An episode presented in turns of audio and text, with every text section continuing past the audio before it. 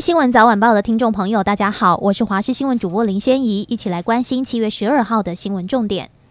首先关心天气，气象专家吴胜宇表示，周末期间低压系统进入南海，有机会发展为热带性低气压或轻度台风，整体范围相当宽大。东半部恒春半岛一整天断断续续会有短暂阵雨，西半部则是维持有午后热对流雷雨的天气形态。吴胜宇表示，今天台湾附近还是在太平洋高压外围，维持东南风到偏南风的环境，大气状态还是比较不稳定。午后在各地山区还是会有热对流发展。同时往靠山的平地区域扩展，西半部受到影响会比较明显，要留意局部大雷雨出现的可能。山区近山区的部分单点也有可能出现剧烈而集中的短时强降雨现象。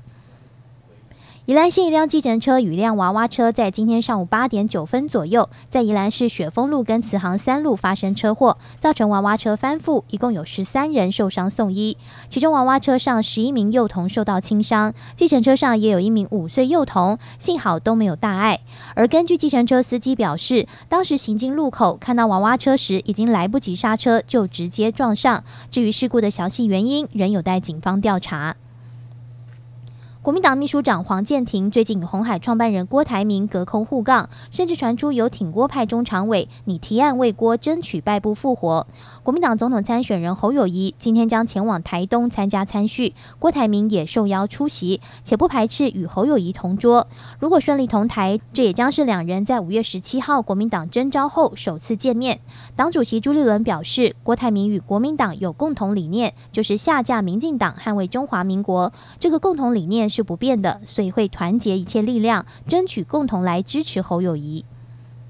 国际焦点，继去年北约高峰会首度将中国定位为体制性挑战，今年峰会公报再次多处提及中国，指其透过广泛的政经军手段，在全球扩张足迹、投射力量，且快速扩充核武，政策不透明，加上深化与俄关系，挑战北约安全与价值。公报指出，盟国持续面临来自中国的网络、太空混合与其他不对称威胁，以及恶意使用新兴和破坏性科技的威胁。中国对抗性的用语和不实的资讯，以北约盟国为目标，损害盟国的安全。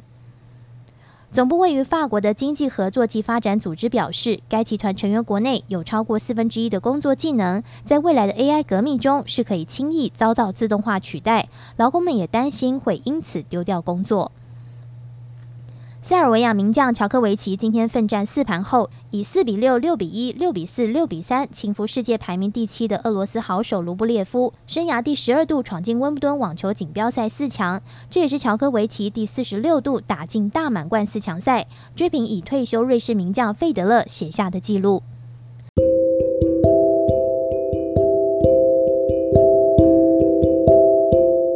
以上就是这节新闻，感谢你的收听，我们再会。